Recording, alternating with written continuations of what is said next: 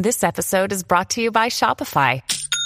Forget the frustration of picking commerce platforms when you switch your business to Shopify, the global commerce platform that supercharges your selling wherever you sell. With Shopify, you'll harness the same intuitive features, trusted apps, and powerful analytics used by the world's leading brands. Sign up today for your $1 per month trial period at shopify.com/tech, all lowercase. That's shopify.com/tech. This is the Jabberjaw Podcast Network. Visit JabberjawMedia.com for more shows like this one. Today's show is sponsored by Honey. Black Friday and Cyber Monday might be over, but you can still save money by using Honey. Join honey.com/badchristian. All right, some more savings. Today's show is also sponsored by Wonderbly. Go to wonderbly.com and enter your child's name for a full preview of their personalized children's book. When you purchase the book, use our code BCPOD at checkout to get 15% off your order. Today's show is also sponsored by Stamps.com. Get your 4-week trial by visiting Stamps.com and entering the code Bad Christian. You are now entering the Bad Christian Podcast. Kick it, Joey.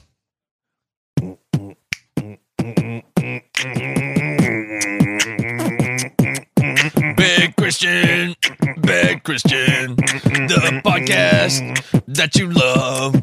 Bad Christian Podcast. Oh, yeah. That was a pretty good Toby impression. More of a low-key. Yeah, it was pretty good. It was pretty good. I missed that guy. Yeah. Should we go ahead and tell people, like, what happened to Toby? I'll tell people. Yesterday, Toby was walking in his neighborhood, and a car was going, I think 65 and a 25, and he was struck. So he passed away last night. We just decided it was one of those things to where we thought to ourselves, what would Toby want us to do? Look, there's no reason for an asinine joke like that, because the reality of it is also true and funny. Toby has diarrhea and is vomiting uncontrollably. That's funny. The truth is funny enough, and that is the truth. He didn't get hit by a car, everybody. Toby is in the toilet, and he will be all day, as far as we know. So we have a special episode today anyway, and so much to talk about, and there's no way he would miss it if it weren't actually that way, because literally he could almost have the computer on the toilet if he needed to, but we're not going to subject y'all to that, and that's okay. So we'll catch up with Toby soon, and I imagine he's going to listen to the episode, because there's a ton that I want to talk to him about, and unfortunately, I'm not going to be able to today. So let's start off with what is the biggest news in the world, which is Clemson, won the ACC championship. We'll get that out of the way. Yeah. Good for that. We've got some good college football, so that's what I'm real happy about. And let's see. Other good news. The Bad Christian Conference, Bad Christian Con, is basically sold out. So we announced it last week. There are a few more tickets left, but it's basically sold out. So by the time you're listening to this, if you're not clicking on the website to get one of the remaining tickets, which are down in the teens now of available tickets. So I'm sure by the time people are hearing my voice say this, they'll be pretty much gone. Yeah. There may be a dozen left. Anyway, go get them, I guess, right now. But I want to tell you, too, there's a waiting list there. So we're going to see if we could get an expanded venue, a different venue, or we can release some more tickets if people inevitably cancel or can't make it. So please do sign up for the waiting list in the Eventbrite thing there. I'm going to do everything I can to get a few more tickets available. So those will be released in the order you sign up on the waiting list. So please go ahead and do that too. And if we get a lot of people on the waiting list, it'll further, validate the notion that we need a bigger venue. So my goodness, I couldn't have gone into the weekend more excited about life, with the college football, with pulling off this conference, with the tickets selling immediately as soon as we announced them. I could not have gone into the weekend feeling better about Bad Christian and myself and everything out there. And that is true. Matt, do you, like, seriously, because I've heard you say things like this over the years, is this an example of one of those things to where you're just like, why does life go so daggum well for Matt Carter? Like, y'all talked about how, like, seriously, y'all talked about, you graduated, you decided, Let's move to Seattle and start a band. You do that, you find success that most people would give their right arm for. You start a podcast that blows up, takes the church by thunder, and now the body of Christ is not the same, and that's because of a lot of Matt Carter's expertise. Here we have a conference, hilarious, and the thing is like sold out. Like it's like do you feel invincible? No, like whatever no, no, I touch, I deflect. I gold. Deflect every bit. I deflect every bit of that. I don't think any of that stuff at all. But you just want to give praise and glory to your Father right now. Yeah. Right? Well, I'll put it this way: I love being me. Like I got no problems with being me. I think it's great. I think I have my life designed the way I want it. If I wanted to define things by success or set higher goals, maybe that'd be achievable. Maybe it wouldn't. I don't know. But I don't think about stuff like that. I'm just doing what I feel like. And then if something has numbers or money or success, fine. I mean, I do not care. I do not set my goals on anything numerical or financial for the most part. I want to be spending my days and nights doing what I want to do. That is my primary design function for my life. And I don't always get that right. It's hard to know what you really want. Like, if somebody asks you that, it becomes a hard question. But anyway, I do feel fortunate. And when we're able to pull something together like a conference, and it really matters, and it's in real. The thing about the conference is it's in real life. We get to meet. Right. Like it's like, oh, how crazy is it to be stuck in this platform of just podcasting one way, but then try to make this thing come alive and leap into the third dimension. Is exciting, and that it validates that it's worth doing. And there's people. Anyway, great on all of that. So.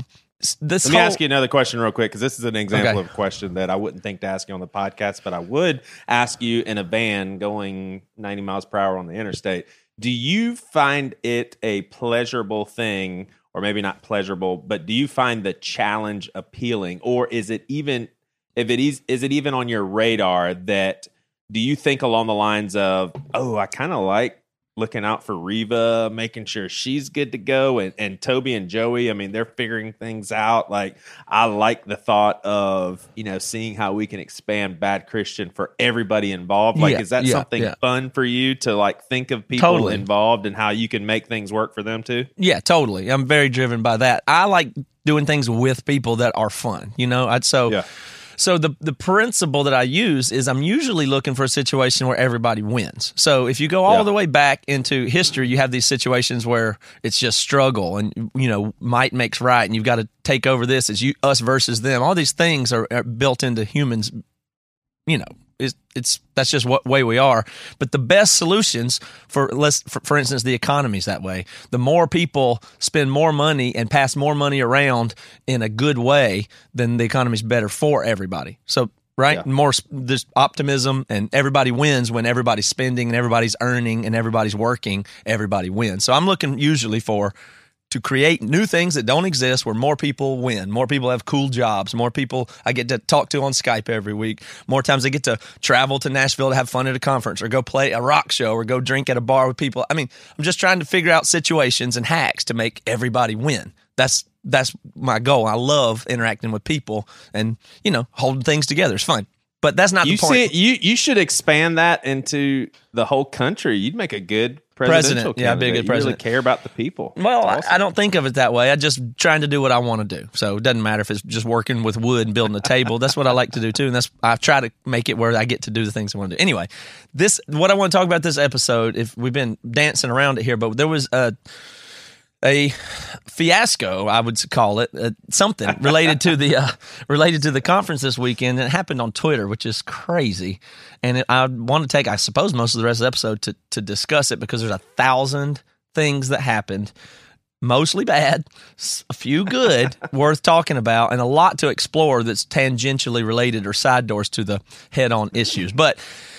And I don't even know if I could follow Twitter that well. I don't do these types of engagements a lot. And I'm going to just set the stage for it a little bit, and then I'm going to bring on other people to kind of tell the story a little bit. So I'm bringing on a couple of club members that witnessed it and participated in it, and then I want to bring on somebody that was on the other side of a pretty raging debate where there's – man, it's really hard to explain. I'm not going to go through it, but I will tell you this. I'll be serious for a second if you don't mind. before we even talk about Twitter, before we even talk about Twitter specifically or this conference specifically or anything else like this, I'm just going to say where I'm coming from in the biggest zoomed out view I can have, that are the things that seem to matter to me. And that maybe it sounds lofty, but I think this is true or where I'm at. I just want to say that character matters, principles matter, honesty matters, facts matter, and language matters. Okay? Those things are very important. I think they are underlying any argument anybody can have or whatever platform it's on or anything else. And I really am only interested in talking to people that will concede those things. I'll repeat them. Character matters, principle matters, honesty matters, facts matter, and language and the use of language, it matters. Now, there's plenty of things to debate about what's good and bad about any of those things and in what way they could be used. But if we don't have that rationalism, I don't know what you call it. I don't know where it comes from. I don't know if it's enlightenment thinking. I don't know. I don't really know. But I had to question this weekend, do we all agree even on those things? And I don't know that we do, but that's okay. That's what I'm kind of interested. I'm trying to figure out, do we agree on that? And there's how much miscommunication is out there and what in the world is going on. But I'm a little bit lost. So I've been, what I would genuinely tell you, excited going into the weekend, intrigued, entertained, and then extremely disappointed and extremely bummed out to the point of personally feeling bad, guilty, self-introspective, worried, questioning deeply in myself through the Twitter thing that has gone on. And then still at the end of it, it's okay. Like, you know, I'm not here to be negative or anything. I think it works out okay in the long run. So there's some balancing force out there, and I can't quite get a grip on it. But we'll get, like, again, I'll let somebody else tell the narrative. But I'm not making sport of you at all. I am trying to point something out. So what you just described is somewhat rare for you. Yes, it is. As far as something that really pauses you and causes concern. Totally. Yeah. Not concern like I'm here to rant about I'm saying, hold on. I spent some real time being very careful about my own thinking, looking back at myself, trying to listen to other people's words, trying to analyze, you know, it's law. I mean, this, you know, I feel out there in the big ocean sometimes like this. I go, whoa, what am I anchored to? What am I, you know, with all the deconstruction of faith that we've done in the last few years, I don't have some book that tells me exactly how I should do and who I should write off and I don't have that. I only have these principles and things that I keep, and I take insight from the Bible, and I believe in Jesus, and that's a guide, but there's no guidebook for how to interact with people and who to write off and who to listen to, and there's no guidebook for that. There isn't. And if you think you have one, you're mistaken. So, you know, anyways, I'm capable of getting these situations where I'm not so sure if what I believe or think or have acted or have said or what I should say is right or wrong. So let me be very clear on that. I don't know. So anyway, I don't feel like I want to go in here and try and tell everything about this Twitter debacle that happened, but I'd like to clue everybody into it. I found it sounds so vague right now. If people are like, what are you even talking about? I didn't hear it. But most people saw it that follow us, Twitter and the BC group, and many, you know, I almost don't like the fact that all this happened as we're promoting a conference as if it were publicity or something. That's I almost lament the timing of it, but I'm very interested in the conversation. Anyway, I'm going to take a second and tell you about our great sponsor, Honey, and then I'm going to bring on some people to actually fill us in on their perspectives of what it is that happened, so maybe we can get a good grip on it. Sound good? Sounds good. Okay. Now, let me tell you what you want to do, and that's save money. Now, I'm not commanding you to save money. I'm just suggesting to you that I think that's what you want to do. I think I understand. Do you even need to command someone? Well, I'm just being gentle. I'm not forcing anybody to save money, but if you would like to, and you shop online, which again, I highly recommend that you do, and you're buying holiday gifts, then let me tell you about an online shopping hack from a startup that I recently discovered called Honey. Okay? So, what Honey does really well is find online coupon codes and the best deal. So we know that all the data is out there and it exists. So you go find what it is that you want to buy, and then you use Honey to find the absolute best price, find special offers and rewards for it. And that's why I think you should install the Honey extension. So that's what I'm saying. It's an extension you can add to your Chrome. That's how I do it on mine. So Honey was founded by two friends who were frustrated by the lack of price transparency from online shopping. So they started Honey to help others find the best possible prices online. It's free.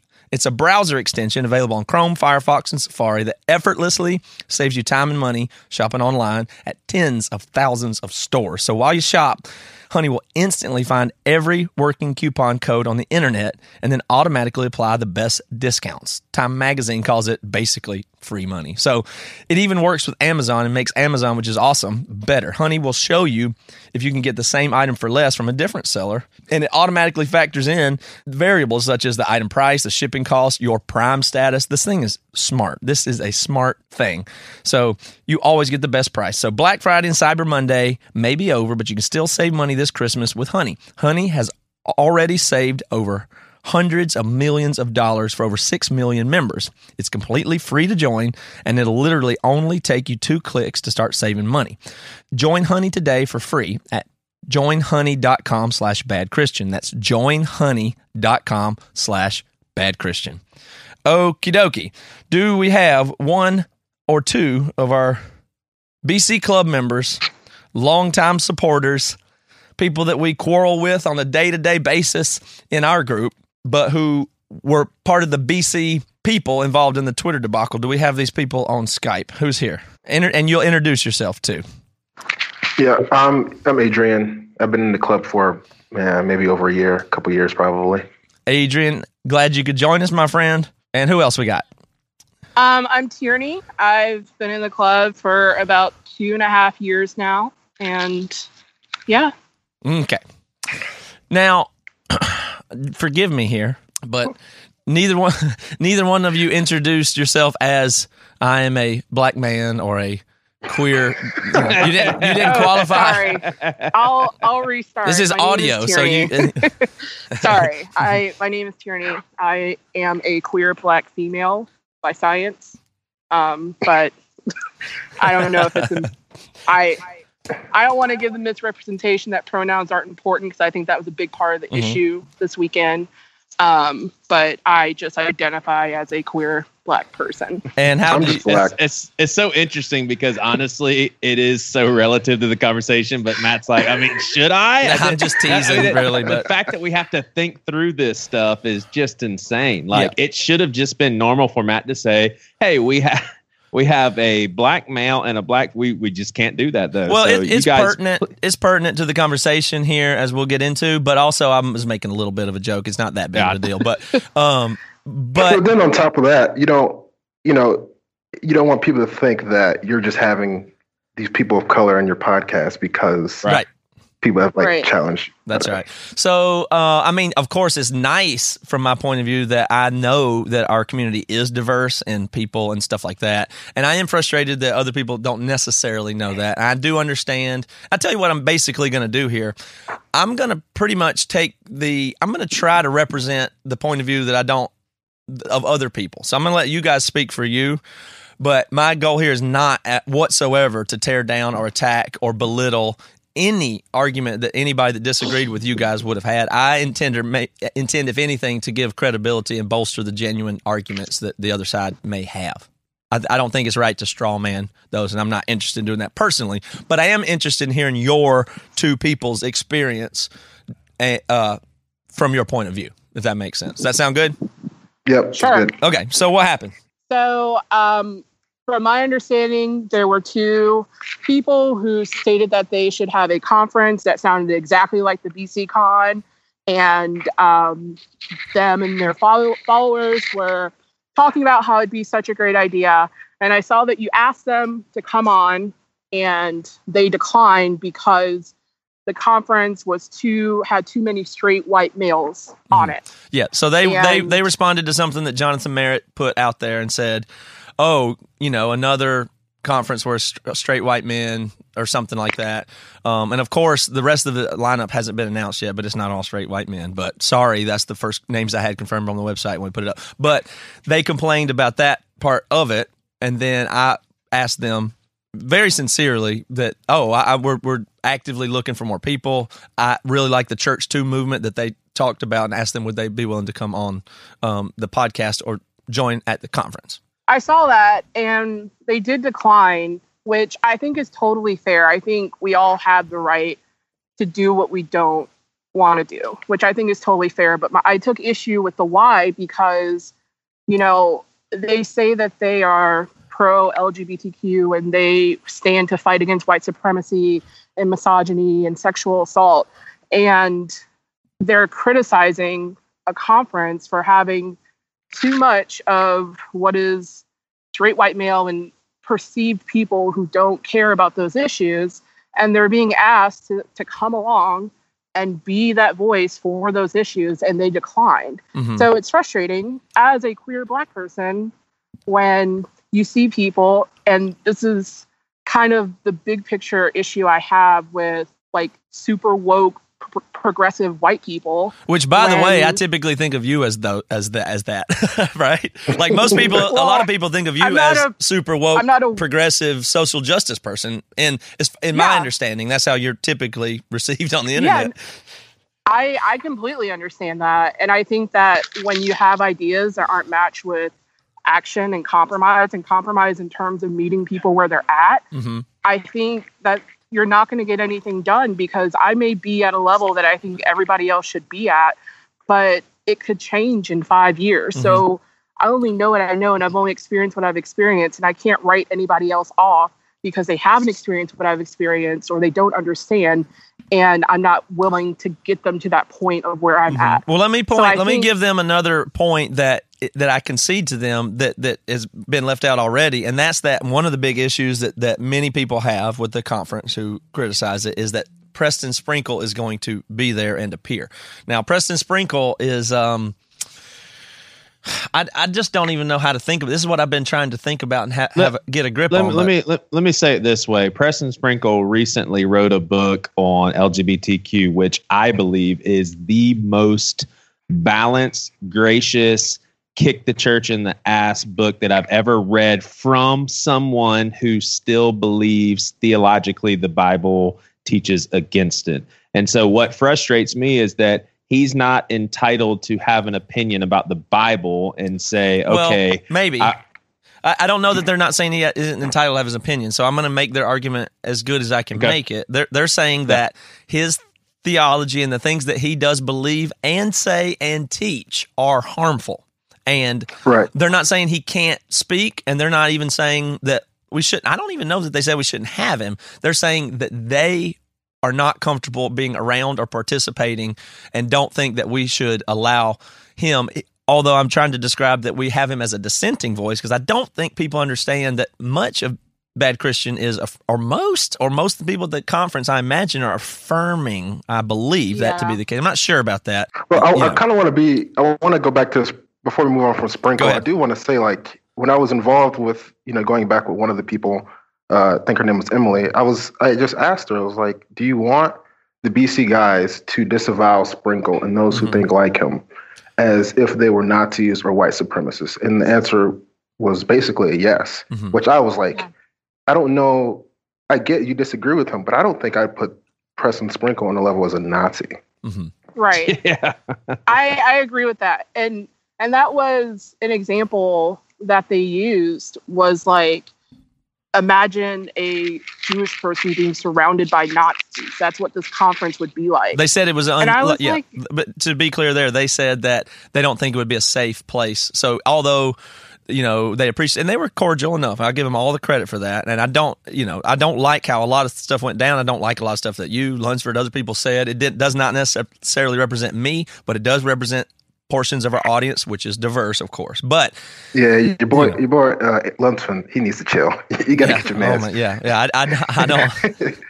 I don't speak for anybody else. They speak for themselves. But he didn't help anything. That's for sure. I got a tweet to my phone at 4 a.m. of him responding to someone literally saying, "I will never ever shut up. Yeah, I know. And I was like, it's 4 a.m. Like, nobody. Yeah, it's great. That's crazy. But it gets out of control quickly. But I don't. So these people that I invited to the conference, with all sincerity, declined because they don't think it's right to have the conference that we're having. And even if they did want, even if you ask them to come, they're telling you now they don't want to come because they don't feel safe. As in, they literally don't feel safe being in that same room as somebody like Preston Sprinkle.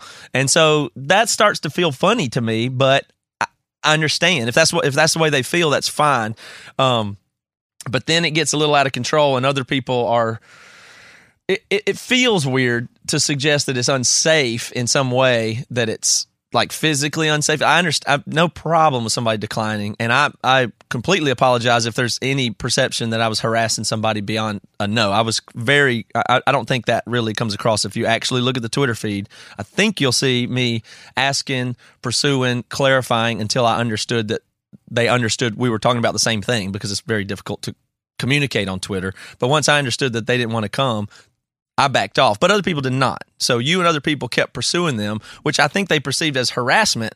Like, see, I said no, I don't feel safe there, and everybody's still hounding me. See how abusive this culture is. I think that's how they felt is what happened. Well, and I guess Adrian and Tierney and whoever else's defense, though, is I don't think their tone was the greatest. If they were just trying to have cordial dialogue, it was definitely incriminating. So I think partly, and Adrian, Tierney, correct me if I'm wrong, partly was just kind of coming to your family's defense. Like, whoa, wait a second. You don't know what you're talking about. Yeah, that's exactly how I felt. And I think that as far as harassing, if you want to call what happened harassing, then it went both ways. I saw it as I was having a conversation because... and it probably happened to other people. We weren't just getting replies from them. Right. I was getting replies from like 10, 15 of their other followers all throughout the night. And I was getting direct messages from people. Oh, wow. So it's a little bit frustrating for me to hear that when I feel like I was literally having conversations with people who came in hours later. Yeah. And, you know, they're saying that people need to take responsibility for Lunsford. But there were definitely other people on that end that made that conversation more difficult. And I don't think it's fair to even call it harassing, because I'm sure there are points where we all felt like we just want this to end. Like, we just want this to die. Oh, yeah. I mean, we want it. Right. There's no way you could be in that interchange as one of the person tagged in it and not feel harassed. I mean, no doubt right. I felt very harassed. So I'm not comparing my harassment to theirs or how they feel or their history. I don't know these people. I don't know their background. I don't know what trauma they've suffered. I don't know what they're like as individuals. I don't know any of that. But I respect them saying they felt harassed. That's very clearly what happens in a situation like this. Pardon the interruption here. I'm in kind of a, I don't know, warm, fuzzy feeling right now, thinking about my kids, the Christmas holidays coming up. And one thing that I've always loved to do is read to our kids. And this is what's kind of neat about this sponsor is probably about 3 years ago, I was looking for a company that made custom-made books for kids with their name in it and maybe their brother's name, because I had that growing up. My great-grandfather gave my brother and I that. And it was the coolest thing to read books with my name and my person as a character. And I ordered one of these for my kids, and they just absolutely loved it. So Wonderbly is the company that I'm talking about, and they create books customized for your kid, putting your kid in the book as a character, one-of-a-kind personalized books that you can actually make in minutes. It's a very easy process online. You answer a few questions, boom. Next thing you know, you got a book in the mail that your kid's going to fall in love with. It's made by you for your child. The book literally doesn't exist until you press the button. This company, Wonderbly, they make books that are wonderful gifts for any occasion, just because, all the way to birthdays, baby showers, and Christmas, with a variety of titles to choose from. So different storylines that you can put your child in, you can find a book perfectly suitable for them. The books are wonderfully written, filled with hand-drawn illustrations, making them a true keepsake. In fact, my son, of all the books that he could choose from to take with him in the car ride, obviously he chose the one with him in it as a character. So each of the kids' adventures based on the letters of their name, making every story unique to the child. They can follow the letters of their name through the book to discover the story is all about them. I mean, you've got the Golden Ticket book for 5 to 12-year-olds. You've got the My Christmas Snowflake for 2 to 8-year-olds. I really love the My Golden Ticket book. Has to do with Willy Wonka, Chocolate Factory, and all that. That's the one that I got, actually, by the way. So go to www.wonderbly.com. That's WONDERBLY.com and enter your little one's name for a full free preview of their story. And then at checkout, enter BC Pod to get 15% off your order. Go do this now. It's going to make a great Christmas present for your children or your child. Visit www.wonderbly.com today. At one point, I thought, oh, this is nothing. I'm talking to two strangers in a bar that I've been introduced to through a mutual friend, and we're having a spirited conversation about a thing. Interesting. This is cool. But then, and this is a real world analogy to what Twitter's like, then people from across the bar are like, hey, what did you say to her? And they're yelling across the bar, did you just do that? But they didn't hear the beginning of the conversation or the context for it, but now they're yelling from across the room, don't say that to her, or I'm on his side, or whatever. Meanwhile, we're almost still under control or cordial in a normal conversation. And then a crowd comes around it, and now there's 40 people yelling into a conversation of a couple people at a table. And then you have the rest of the internet eventually gets clued into this thread because it got huge. It got a ton of circulation out there. And at the point where most people come to the table, they're standing at the door of the bar, see a big group hanging out over there screaming at each other, and they say, hey, what's going on over there? And then somebody goes, that dude just told that woman that he doesn't respect them and they aren't welcome here, and there's all this stuff, and there's this Nazi that's trying to go to this conference and they're trying to stop him, and there's all that. That's what people looking on from the outside are going to see eventually when it escalates because of a mob of people shouting in, harassing, intimidating, being dishonest, not clarifying what was true, not understanding where people are coming from. And you have all these people without the information, without the context, screaming at each other. And then what are you supposed to do? You go, oh, yeah, I think it's probably that douchebag podcast being dickheads and trying to this. Or, oh, I just think it's these social justice warriors trying to, make a power play and take down cis men or something. I don't know. But that's all you're left to even try to assess if you come to it late and don't have the context. And it's very tragic use of communication and language, in my opinion. And I agree. And I want to say that I 100% understand where they're coming from. I think that it just...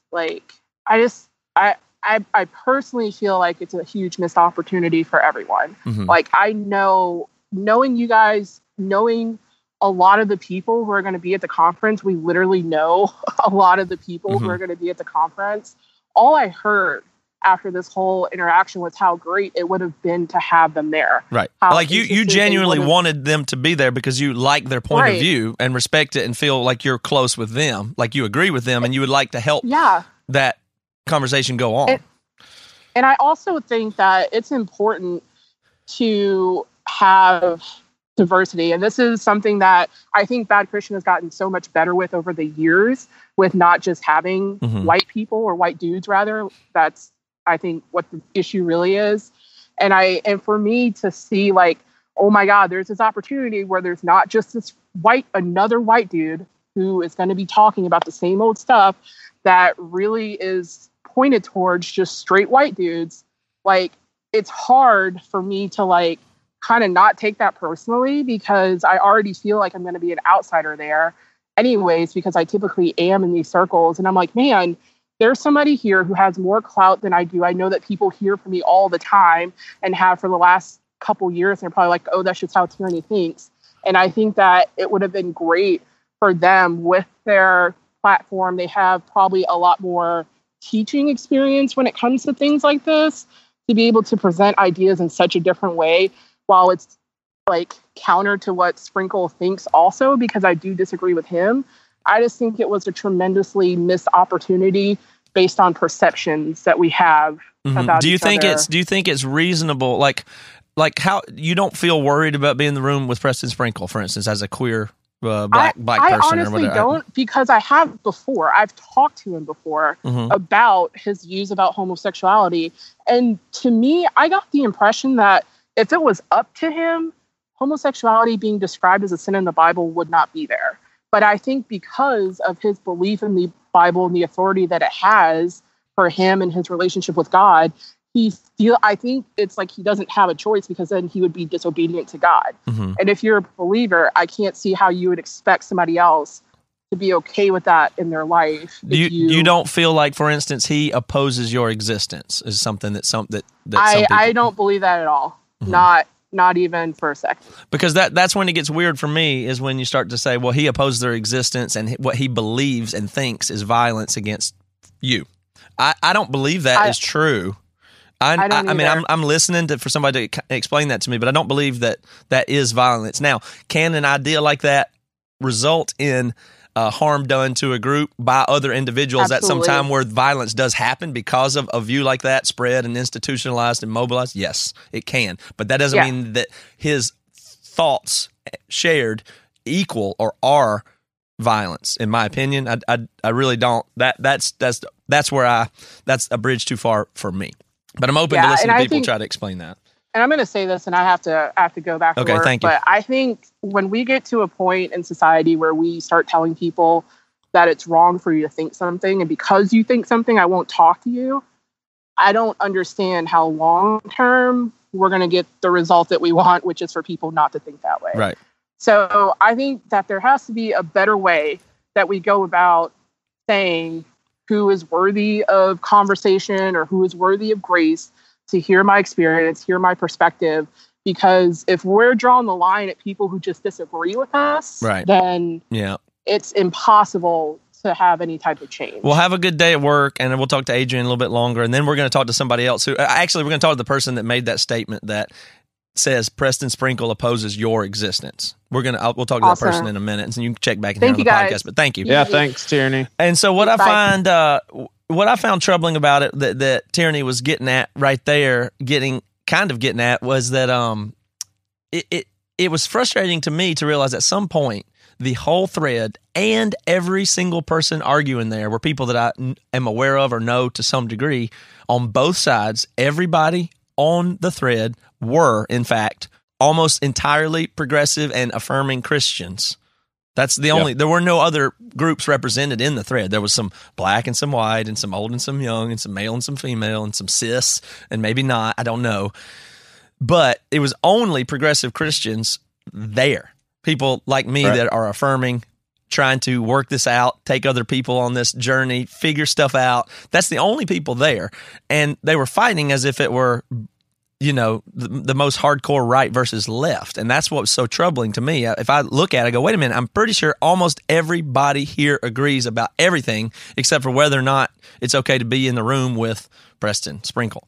That's the only thing I could tell that we even have a disagreement about. So it's very frustrating that could be so polarized within a very relatively narrow group. I know there's broad experiences there, but that I found that very disheartening that you could fight Let me ask y'all this. Did y'all take it as it's almost, it would be a wrong thing for us to be a part of something that we're so vehemently against, or was it we're not willing to subject ourselves to that? Because I've really been thinking both. Long and hard about a lot of this conversation, because it's one of those in which I really want to slow down and not be a hypocrite and actually think to myself, okay, I don't know exactly what they've been through, where they've come from, how this makes them feel. And so one plausible explanation for all this that I've thought of is, let's just take someone from the LGBT community who has tried to function in a church for a decade plus, yet everywhere they go, everywhere they try to bring stuff up, every time they try to assert themselves in a loving way to open up conversation, they are shut down,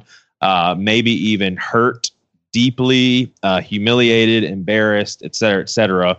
I could see how someone would finally just reach a point to where they say, you know what? Screw trying to extend this conversation anymore, because I've been hurt so much.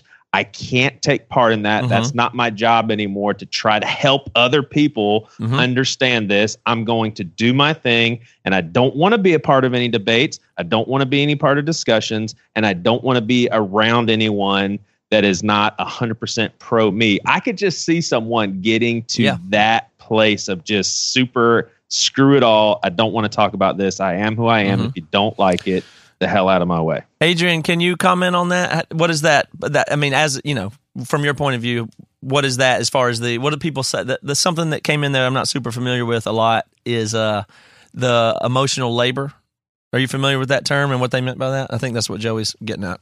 Yeah, I get that. I feel like I've been there before where it's like, I don't feel like dealing with these people. I don't feel like explaining this shit anymore.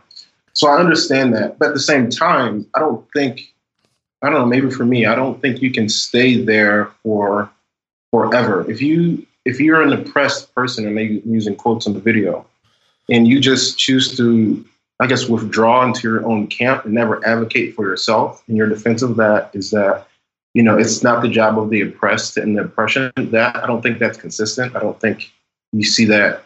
I don't think you can see any real social change happening by people who feel like, or who actually are like hurt, who've been abused, who don't say anything. Like, I don't know if you watch The Walking Dead, but you can't expect Negan to stop hitting people with bats because people are sad.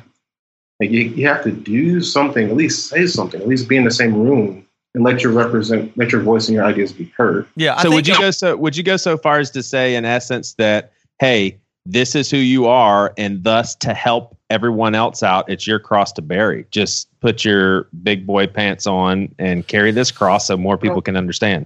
See, I don't even want to go that far because even like that's too far right for me. But yeah. I will say that there is something to be said about your own personal response to your well-being and place in the world. So I get when they say they don't feel safe around like a Preston, but at the same time, I'm like, well, what do you mean by safe? That's where I'm a little bit lost. That's what I don't understand. I'm trying to figure out what is the danger. Like, and forgive me here, but I'm saying when you say it's not safe for me, you mean, of course, this is where it gets haywire. Of course, it's physically safe. Like that anybody that would try to even in any way insinuate that it may not be a physically safe situation, that's preposterous, of course. So I'm bypassing that. Yeah. Surely you mean something along the lines of, I might feel like this one person up here inside a room of hundreds of people that oppose my life and who I am. That would feel unsafe. I can see how that would feel bad.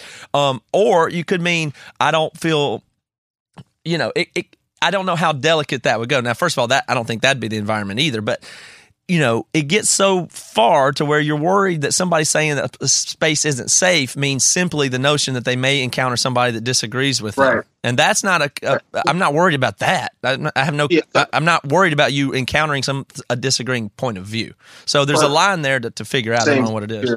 Yeah, I think we're on the same page here. I don't know what they mean by safe. Obviously, it isn't bodily harm. I don't think that's a legitimate thing that would happen, at least at BC Con or even within the BC community as a generally speaking. But some people, but here's the problem with the Twitter. Sorry to interrupt you there. That's where a bunch of not the people that I'm having a normal discussion with, not these ladies or anybody else, but these people from the outside jump in at that point and say, and they're being dishonest. And this is what gets me so angry, is they're being dishonest and misusing language. They go, yes, don't you know that the suicide rate is this? Don't you know how many LGBT people have been killed? There's been all this violence. So yes, it is physical safeness, but that's not what we're talking about.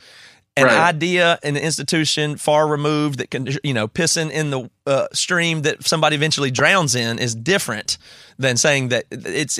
And then some other people go in and say that there's people trying to force people to go somewhere where they feel physically unsafe, and that was never even a discussion or on the table. It's outside people trying to make it sound like that was the situation. That's not fair. It's not right. It's dishonest. When I asked my question, like, I was trying to figure out how exactly that they, you know, they viewed Preston Sprinkle. Essentially, they view him as, I guess, a Nazi or something. Mm-hmm. So I did that so I can try to make it a parallel for myself. So I'm just like your average black cisgendered male, whatever.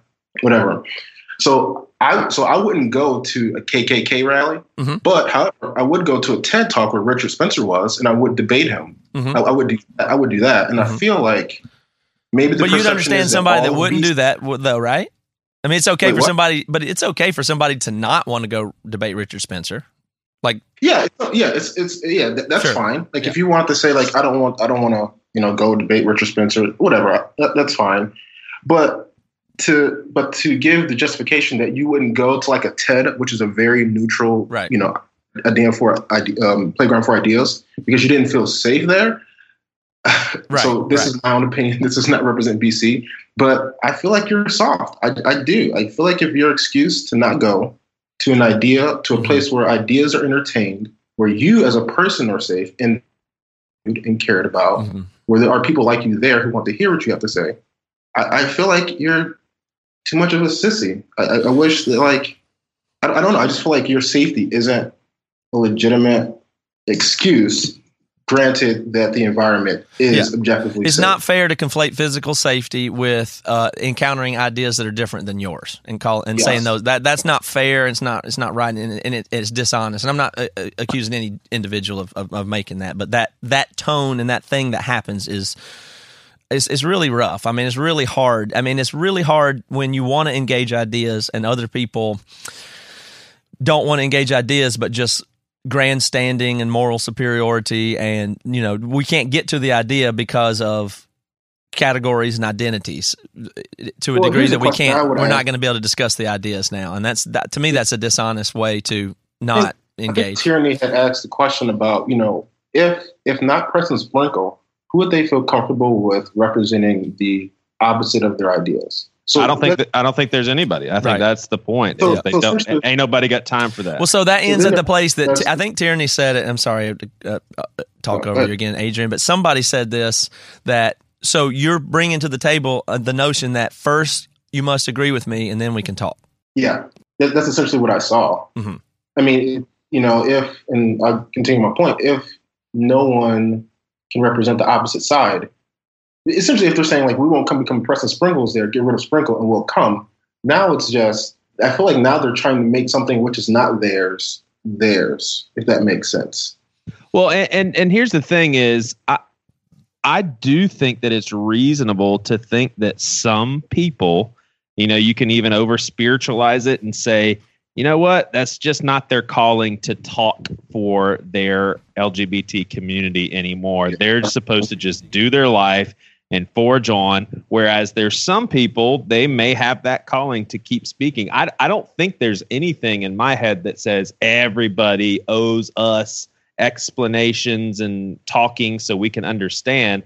But I think the problem is there seems to be like this moral level of basically saying, no, if you're going to have anyone there that disagrees, we won't have any part of it. And that's the right thing to do, to not have to talk about it anymore. That's just where, no, you can't put that on humanity universally, that the people that don't agree are eliminated from conversation. And if you want to do that, it's just not helpful. I mean, I'm willing to say it is not helpful for any of us. Mm-hmm. Yeah, the whole thread was annoying for me to read, and Tierney said this, but it doesn't miss like people like Tierney and I who are big into BC, like we're very active in the group and even like informally. When we see people who represent ideas that we haven't heard or would like to hear more of, like the LGBT community, the Church Too, that movement, I would personally love to hear about that stuff. But it's like. It doesn't miss me when it's white women who don't want to, who make this excuse. I mean, I'm sorry. I don't see any other demographic who are so heavy for advocacy and social change. But then when they're asked, they say no because it's not safe. And even but that maybe they have a view that it's not safe. I mean, you know, I know what the BC group is like. I know what I'm like. I know what you're like. But they have a perception that we're hyper-masculine douchebags, probably, and then maybe for some earned reason. So, like, I don't know. Like, I think we earned some of that. Maybe they don't. Maybe they don't know. Maybe they don't really understand what our community is. So now that's where we feel frustrated because, like, wait, because now you want to do this thing where you say, "No, listen, we're like you, we're with you, we're your ally," and then you start playing this game where you're trying to prove that, and there's no way to prove it when somebody has a gut impulse that you're the bad guy. And then there's nothing. Then you're trying to like demonstrate. No, I'm not a bad guy because look, And then anything you do next sounds like you're. It just doesn't work. So yeah, that's frustrating to me. That's just part of Twitter. Yeah. I think I'm going up on Aaron Lunsford. I really do like him, but yeah. I mean when you're number one, when the most engagement you get is someone is from someone like a Lunsford. Yeah, I feel like that makes sense. It makes sense why they would perceive us, whatever that means, as dangerous, harmful, or at least agitating. Like, I get that. But at the same time, it's like... like, we're going to invite you in so we can destroy you. And everybody will cheer when Matt makes a point or something. Let me ask you a question about Lunsford. But before we do that, let me ask your permission to throw an ad. No, hang on, Joey. We'll do your ad. We'll do your ad as an interruption. We'll go straight to another break ad. So we'll wrap here with Adrian. Okay, cool. Let me ask you this about, because I do think it's pertinent to the conversation. Is there ever a place for the three guys in Bad Christian and, you know, plus Reva, who is a huge part of the operations, and everybody else who makes it? Is there a place for us to be able to say, Aaron's our friend, Aaron Lunsford's our friend, he's an asshole, he says things that we wouldn't necessarily get behind, but we don't have to be ashamed of his voice. He's got his own mouth, his own brain. He's our friend, and don't listen to him if you don't want to, but he's not our responsibility. Yeah, I'm curious. Is there ever a place for us to say he's our friend and not our responsibility? That's between Aaron and you guys. Yeah, I think absolutely. I don't think because someone else doesn't like Lunsford or a whole group of people don't like Lunsford, I don't think that means you guys get to cut him off. I'm not going to cut him off. I think that was, you can fucking block people on Twitter. You don't like him, block him, whatever, move on. But just because he goes at you doesn't mean, I don't know. I feel like it's lazy, like Matt, you said before. I feel like it's irresponsible to take that voice and ascribe it to the whole group. But your comments earlier did lean a little more towards y'all need to get control. So that was total joke. Yeah, that was a joke. It was just like, yeah, you need to. Well, there's a pressure to disavow people, but and I don't care. Like, I disavow everything that Lunsford ever said and will say that I don't agree with and think is bad, for sure. And right. It's ridiculous to say, well, what game are we playing now when we're going to show each tweet and I'm going to give it a thumbs up or a thumbs down? I don't know. Like, that's not me avoiding this. I mean, I'm not going to disavow him as a friend or anything like that, of course. That's not even on the table for me. But I don't stand by any of his statements necessarily. And that doesn't mean I'm, avoiding it or tacitly condoning it. I if we wanted to go through one by one, not willing to do that on the air, in person, I'd be glad to go through everything he's ever said. If you want to bring the Twitter feed, and I'll say, I disavow it. That's not right. And you can put that public if you want, but that's an endless thing of people that you're going to want me to disavow. And on each, that we can't play that game. Yeah. There's not enough time in the world. I don't think you guys, like you, Matt, Toby, and Joey. So you three, but also Bad Christian is just like an organization. I don't think you need to affirm or disavow anything. Maybe you want to affirm the fact that you're, LGBTQ affirming, or that you're woke, or you care about people of color. You can affirm that, but to go all the way down to say one of our constituents has said this, and we will not stand by that on every little thing someone says on Twitter. Yeah, it's dumb, and you can't expect people to do that. Right. Yeah, that's true. But on the other hand, when I see a bunch of characteristics in our group and in the subgroups and on forums that don't represent what I think, I go, wait a second, how have I contributed to that? I'll take that into consideration. If the voice of my people that follow me are obnoxious or insulting or brash, maybe that's something maybe something reflective of me to consider as I go forward in the future. But I'm not going to micromanage it. I'd feel a different way if, like, the whole BC locker room got on Twitter and started adding these women and really going after them in a misogynistic way. I would feel some type of way about that, but that hasn't and doesn't happen. And even on top of that, when we just along with, like, the guys, when we talk about things like this, there's dudes who are really, like, macho man, whatever. And there's also guys who are on the other side, and we fight like dudes fight. Like, it's just internet bickering. Yeah. But even on top of them, like, I don't think as a collective we would never say anything negative about another group of people unless they were obviously harmful. Right. If that makes sense. So I don't know. I guess all that comes down to is like, when they say they don't feel safe, I don't understand that. I don't get that. It's unfortunate, you would say, that you wish that they did, and what could you do to make them feel safe? You would like to extend that hand. It feels frustrating to us. It's like, listen, I understand you don't owe me anything, of course, but I'm trying to extend this hand. I really think if you understood at all more, you would be very comfortable and realize you're not in harm here, and you really have the potential to do some good. That's the way I feel. That's too bad, but that's okay for any individual to decline. So let me say this. The first step, obviously, is to empathize with someone. So I was able to connect with a few of the people, and I know the lady had in your podcast, like, I really got on an emotional level what they were saying. Like, I know what it feels like not to want to go into some side of room. Because let me add also that they were invited just to do this, and also felt that this would be also unsafe in this platform. I get being invited to be the token or whatever. Mm-hmm. I get not wanting to go inside some sort of situation because of the people in there. I understand those things, and I feel like obviously we were talking about they can say yes or no if they decide if they want to do that.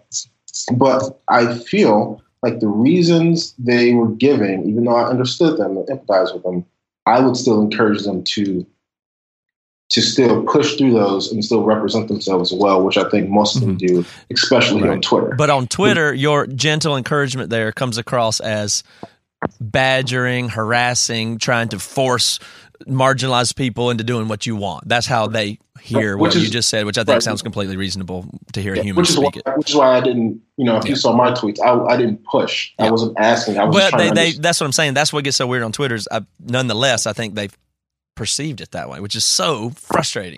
Nonetheless. Fine. And I backed out pretty early. But still, even the next question after you try to empathize is, okay, what can we do to make your worth it? What can we change? Mm-hmm. And what I gather is the only thing that they would accept is if we remove any and all people that represents ideas like and connected to stances like Sprinkle, and I don't think that's a fair compromise. Yeah, I don't think it's a fair compromise, but from the people that want to hear, who are still trying to figure out, which is most people in BC, right? Who really don't know. I mean, it's so obvious to me if you hear an idea clearly stated in what I consider to be a safe place, then. That's if you can get to the meat of that, that's how you go, oh, so I don't even agree with that anymore. And it's okay. And because I've heard it articulated clearly, I can evaluate it for what it is and reject it. That just because you hear something doesn't mean it's going to cause you to agree with it or move its direction. Oftentimes, me hearing a well-articulated idea from a thoughtful person makes me go, I know exactly what he's saying. That makes a ton of sense, and I disagree. Thank you for illuminating to me how that works by letting me hear your idea actually unpacked in a safe, good place. Yeah. So let me ask you guys this question. Put in the conference. So I get them not wanting to come to the conference where the physical space is an in real life thing, whatever. What about them not wanting to come on the podcast? I don't understand that. At that point, like, look, no, I'm not pushing or harassing this. Don't take what I'm saying now as that as being aggressive. I fail to understand completely how you could think this could be an unsafe thing, unless you totally mistrust my intentions. But that's fair enough. I get that. That's what and I did see one lady did agree to come on at least your podcast, which I thought was cool. Yes, and actually I think we're going to do that right now. So Adrian, thank you for joining us today. I appreciate your support extremely very much, both advocating for the group that we have online and being a part of it. And we'll see you at the conference. Is that correct? Yep, I'll be there. Can't wait. Okay, can't wait to see you in person, my friend. Thank you. Take it easy. All right, so thank you, Adrian, again, and Tierney. We will see you guys at the conference. We're going to bring on now a lady named Stacey, who is one of the main people that was in the disagreement on the other side. I'm not going to say too much more about it than that, but this represents the other side of the argument and represents the other voices out there, and she's agreed to come on. I'm very glad about that. I think hopefully it'll be nice and easy conversation in real life that maybe wasn't so great on Twitter. But before I do that, I got to talk about the season we're in. And it's the busiest time of the year. And so I imagine you got a holiday list of things to do. Not only do you have your normal household chores, but the holiday to-do list and a bunch of errands, all that stuff. Stamps.com is here to help you save time this holiday season. So with the holidays almost here, do you really have time to go to the post office? It's going to be busy, very busy with people sending holiday cards, gifts, stuff like that. So just do what I do. Do what the Bad Christian Podcast does. Use stamps.com instead. I've been using stamps.com for years, and way before they were a sponsor, I heard about them on another show, got them, and they have saved me time, and I like stamps.com. Stamps.com brings all the services of the U.S. Post Office.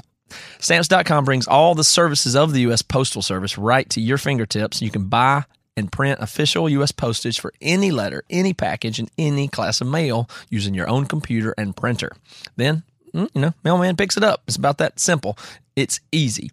They'll send you a digital scale that will automatically calculate the exact postage.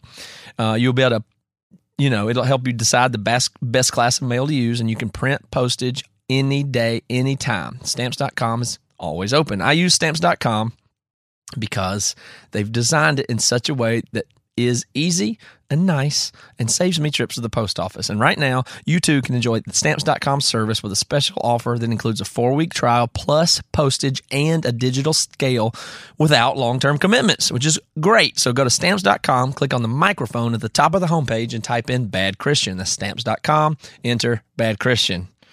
Okay, so Joey, well, you haven't, I don't believe, seen or been introduced to or interacted with Joey here at all, but Stacey, meet Joey. You're about to get to know the coolest person in the history of the world. So. No, just kidding. Stacey, good to meet you. And you and I haven't been, so if we're rolling now, it's fine. You and I haven't, I've met you, we spoke on Twitter a little bit last night, and it's nice to meet you in person, which is what I very much prefer to engaging with people online. I don't know if that's true with everybody, but that's just me. But let me start by just trying to understand who you are. You live in New York. I see that by your profile. I actually don't. I have I've moved, and apparently I have not updated things. I actually have moved to Cincinnati, Ohio. Okay. I'm a Presbyterian minister here. A Presbyterian minister, and that's USA? Yes. Okay. I grew up in Presbyterian USA. Doesn't allow my kind. No, I know. I grew up in a Presbyterian USA church. Oh, did you? Mm-hmm. And Joey is actually a pastor now at a, believe it or not, evangelical megachurch, non-denominational. Joey is non-denom, but which is okay. It's a very special church that keeps my kind around as well. So you are. So what else about you can you tell us, Stacey? I'm sorry, I just met you yesterday, so I don't have a bio, or I really don't know much about you other than some of our Twitter. Yeah, I'm not sure what you want to know. I came into that conversation as someone who recently started reading Hannah and Emily's stuff. Okay. And sort of jumped on the Church Too hashtag really quickly after they had started it, and have been reading responses and getting some feedback from people as a pastor and somebody who's still in the religious system. Mm-hmm. And I've dealt with religious trauma as a pastor for a long time. And I've been part of, I was a Reformed Church in America minister originally, and helped found the open and affirming group in the RCA, which is Room for All. Mm-hmm. Do a little blogging on the side, etc. Okay, so for some of our conservative listeners that still are pretty black and white on anything LGBTQ, can you tell people, are you a real Christian? And I know you don't know us, but that is a complete joke. No one on this call doubts your authentic faith, but unfortunately, that's where a lot of people are still at. Yeah, and I don't think that anything that I'm going to say is going to convince them that I'm a real Christian, because anything that I say is suspect to the crowd. So. Yeah. I mean, I'm a woman minister, and they're not usually down with that. So. No, not even that. So what were you thinking when you first saw this conversation? Yeah, tell us just what from your point of view. We just talked to some other people that were members of the BC Club, so Tierney and Adrian, we just had on, and they explained kind of from their point of view. I would just like to hear from your point of view what the Twitter debacle was. Well, it's funny because when it started, all that had happened is that you and Hannah and Emily, you had invited Hannah and Emily to, say, hey, you want to come to the conference? And they had said no.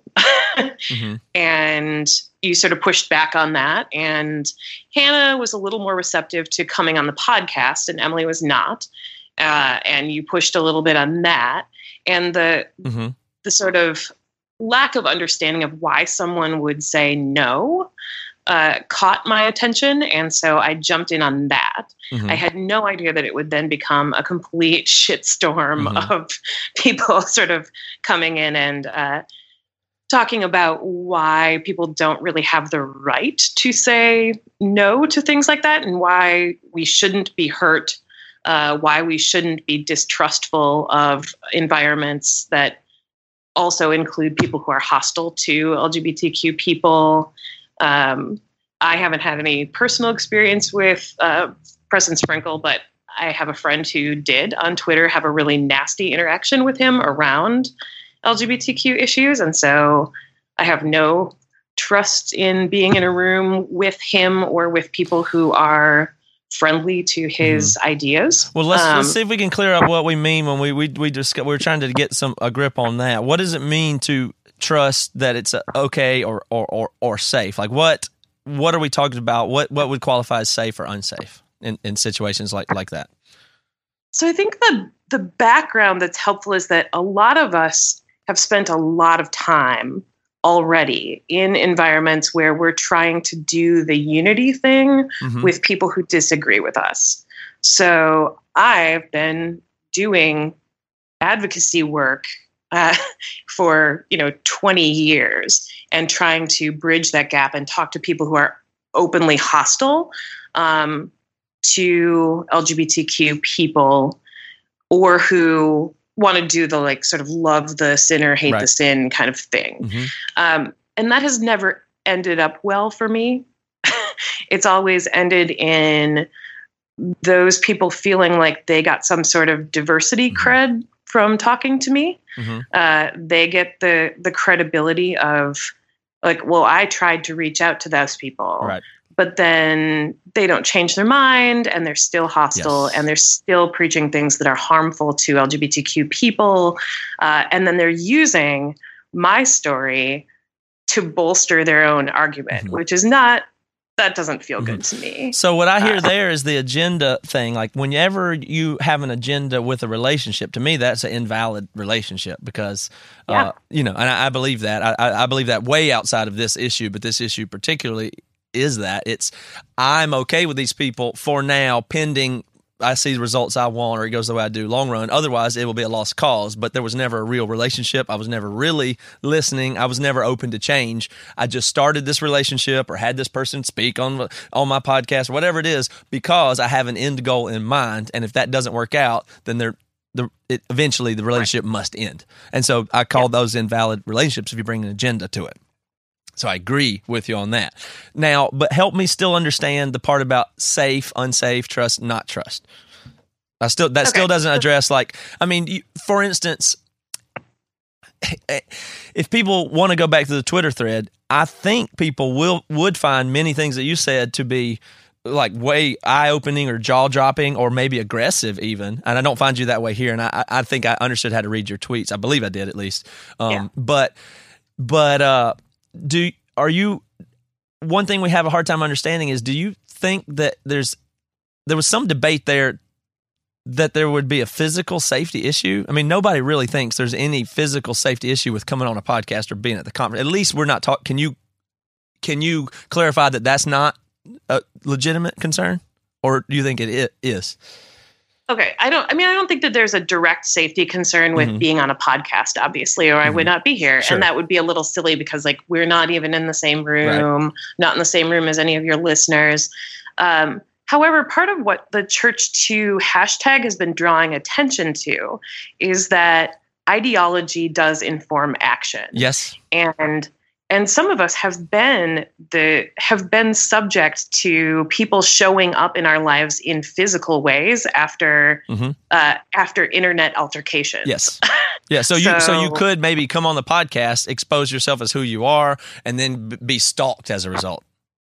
Right. And I've had death threats as a result of the things that I have said online. So that's a real issue for me.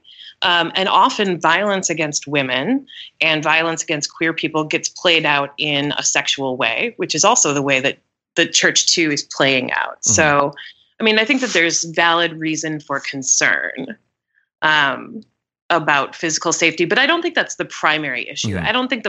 I think the primary issue is sort of emotional and mental safety. Yes.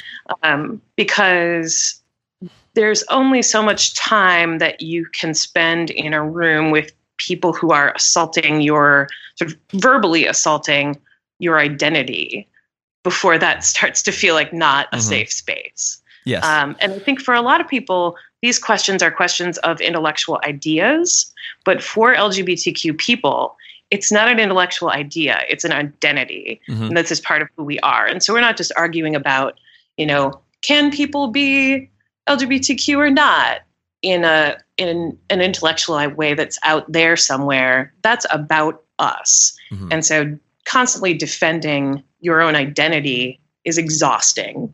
Yeah, and sometimes mentally unsafe. Do you think it's safe to say that, you know, when it comes to someone not subjecting themselves to that sort of environment, at the very least, can we say, hey, this is a very unideal world that we live in, a lot of jacked up stuff. So at the very least, can we say it's not ideal when people who do have that perspective from experience and identity, when they abort themselves from the conversation, it's at least not ideal for everyone, because we need their voice.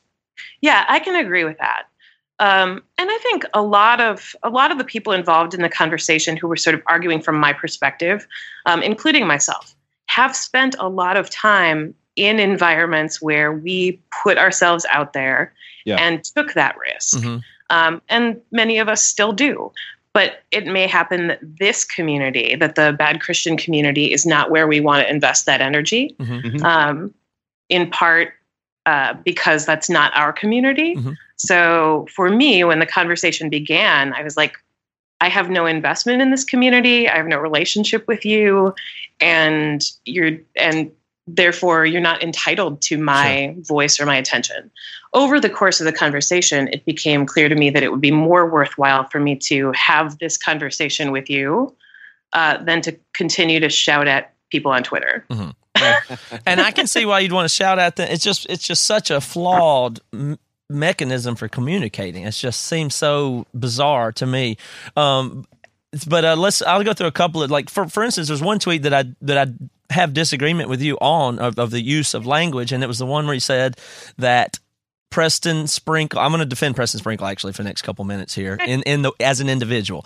There was a couple things that happened that made me start, when I started to get frustrated, was when one person said that compared Preston Sprinkle to the alt-right, which I just think is very, very careless and dishonest. It's careless or irresponsible, I should say. It may not be dishonest. It was a comparison, but unfair, because we know how many people are looking in at this that don't know who Preston is, don't know anything. They may follow you. They may follow me. They don't even know. But all they know is one person here has asserted publicly, you know, the guy, he's like an alt-right guy, and they're trying to have him at their conference. That bugs me. That isn't true. It's not a fair comparison. It's not. There's no amount of that that's true, and it's.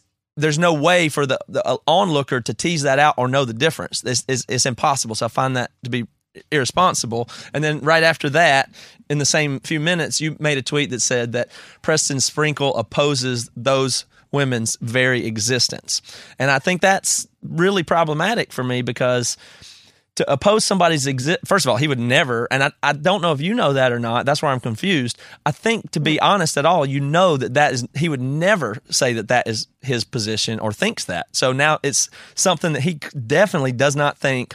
And when you say oppose somebody's existence, that's like you would be happier if they did not exist, as in die. And I just think that is so misrepresentative of this other one individual, Preston, that I know. I'm not talking about LGBT issue forever or every ideology or anything like that, but that is so misrepresentative of him that I just can't leave that unchallenged. I think that's, you know, a reckless use of language in a narrative where the person's reputation is tarnished in a way that is not fair.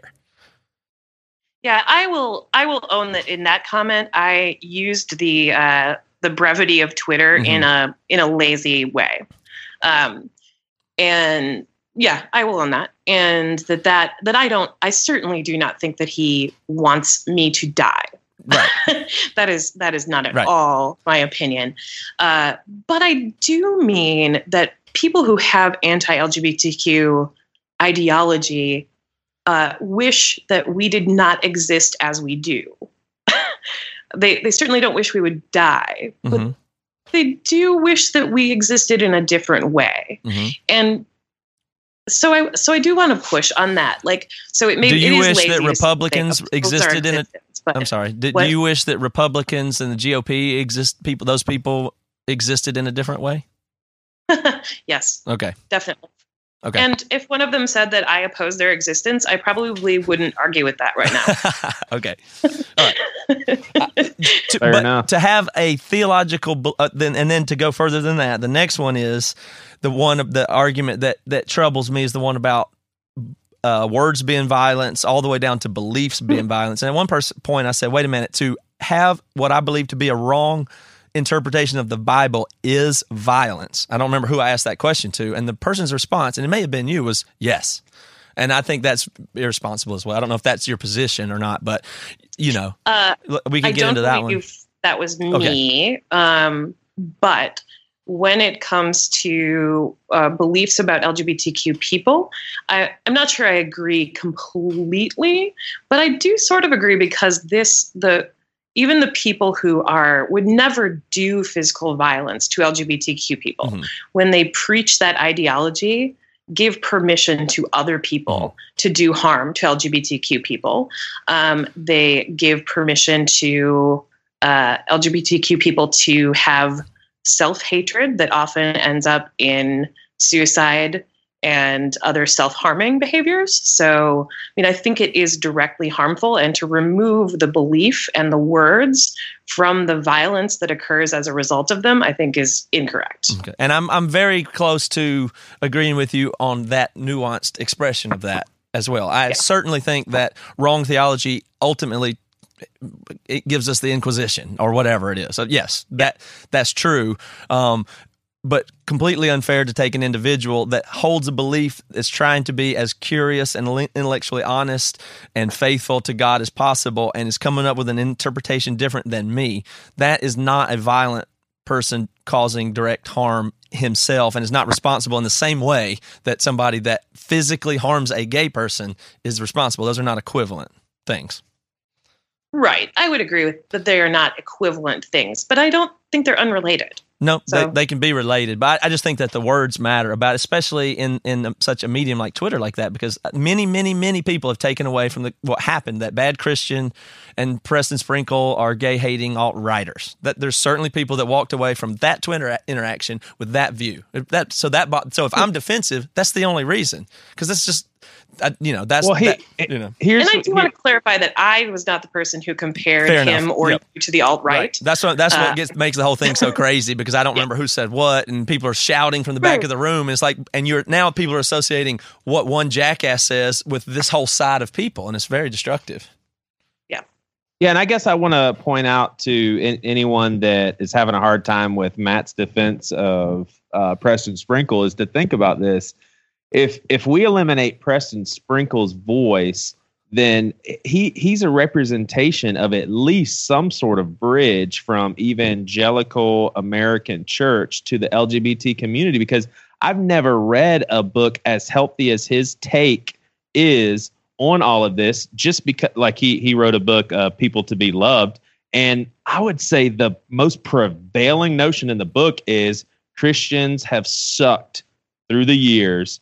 And we have no excuse, and we better clean up our act if we're going to continue on as a faith. Now, it almost seemed as like a side note that theologically, biblically, he still sees it as something that God is not in favor of. And that's the tough one, because I can understand why someone in the LGBT community would say, well, I can't be around that guy then. But then the flip side of that is he's only trying to be honoring to a Bible that he's trying to center his life around and abide by and believe in and all that. But I just think eliminating his voice, that's one thing we don't want to do. I'm actually kind of cool with eliminating the voices of people that are just like, yep, black and white issue. I have no desire to talk to anybody. My mind's never going to be made up. Yeah, let's don't listen to those people. But someone like Preston, man, I think it's important.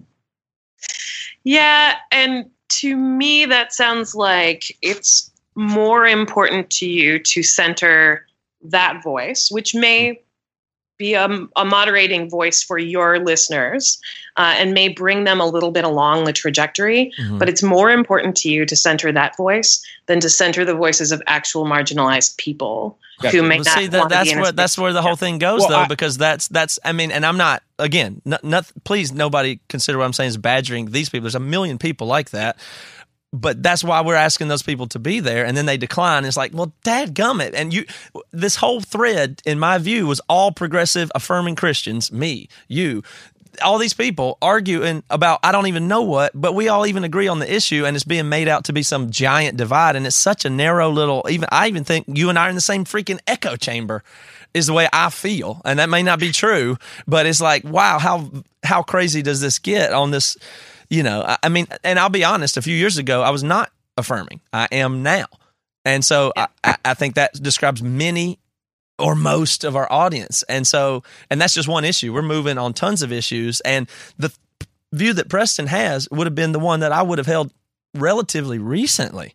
So I don't find it a fringe, threatening, violent, bad idea that can't be heard. I just don't know how to think of it that way. And, of course, I'm actively seeking people that I more agree with, which would be you and Hannah and Emily. Those are the people that I agree with. Preston's the person I disagree with. But I'm okay with talking to him. But the thing is, are you a queer person who has been in those circles repeatedly in situations where you have had to defend your identity? Right. No, that's the most important thing of this conversation, honestly, is we don't understand. And I think that's what needs to keep being focused on, because I think that's just such a great point. And I think what I was saying earlier, as far as Preston's voice being super important, the reason why I say that is right now, evangelicals are just not going, unfortunately, highly unfortunate. They're just not going to listen to someone who is 100%, hey, I mean, we interviewed probably one of the most impressive guests we've ever had on this show is a guy named Brandon Robertson. He's a bisexual pastor. And unfortunately, conservative evangelicals, they're not going to listen to that dude. In their minds, he is just so far off. He's obviously deceived and all of that. And we can say, well, that's just so jacked up, and let's just forget about these people that don't have open ears. Or we can call it what it is and say, yeah, they don't have ears to hear that guy. So where is a starting point for those people? And if we can't entertain that question of where's a starting point voice for them, then I guess we're throwing our hands up in the air and saying there's never going to be any understanding, which could be true. Could be true that those people are never going to understand. Well, and I understand that what you're doing is a different thing than mm-hmm. what sure. some of us are doing, you know? So yeah. You maybe can exist in that middle space. But over the last couple of years, I have, in my own work with people who identify as allies, come into several situations in which allies have sacrificed me and other LGBTQ people on the altar of unity or, yep. you know, so like the unity with other people who oppose LGBTQ people was more important than us because we're the minority. And so I am suspicious of those situations and gotcha. Of putting myself into those situations. And I have mixed feelings because I think that change comes through conversation and relationship. Mm-hmm. So I do dedicate a good share of my time to doing that, but I'm a lot more careful about when and where I do it now. Mm-hmm. I completely understand your suspicion. I would go so far as I will give an apology for anyone who will sign their name to such apologies as I will make from our audience or beyond. Man, look, we've totally messed up this issue. We've been harmful. I've been harmful. I've had thoughts that are harmful.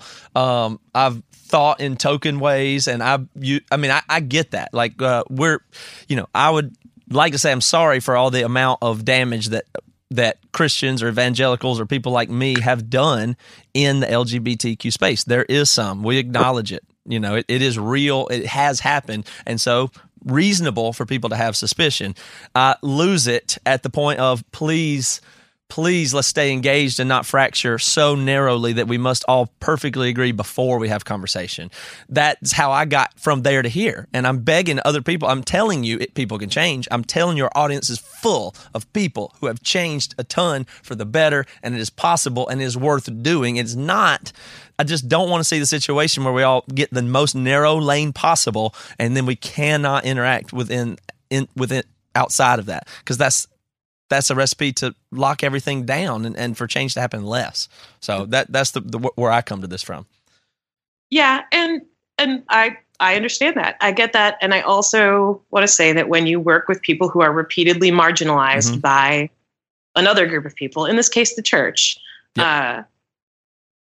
Some allowances need to be made if you really want to hear those voices. Mm-hmm. And I apologize for the people that aren't making those allowances, even when I'm trying to, whatever. But, plenty of things for me to apologize. I wanted to clear up one more thing, too, at least. I'll let you speak about whatever else you like as well. I'm not in a hurry. But one last thing from the actual Twitter thing is the very last thing before I said, well, yeah, we'll just come on the podcast tomorrow was... I think it was something I had, here's what it was. Dave Bazan got in on the conversation at some point and was more aligned with your view and certainly unhappy with some people's view, Lunsford's particularly. And then I responded something to him, and I wasn't even paying attention to the whole thing, but he came back later with what I think is just the most wonderful example of anything that doesn't happen on Twitter.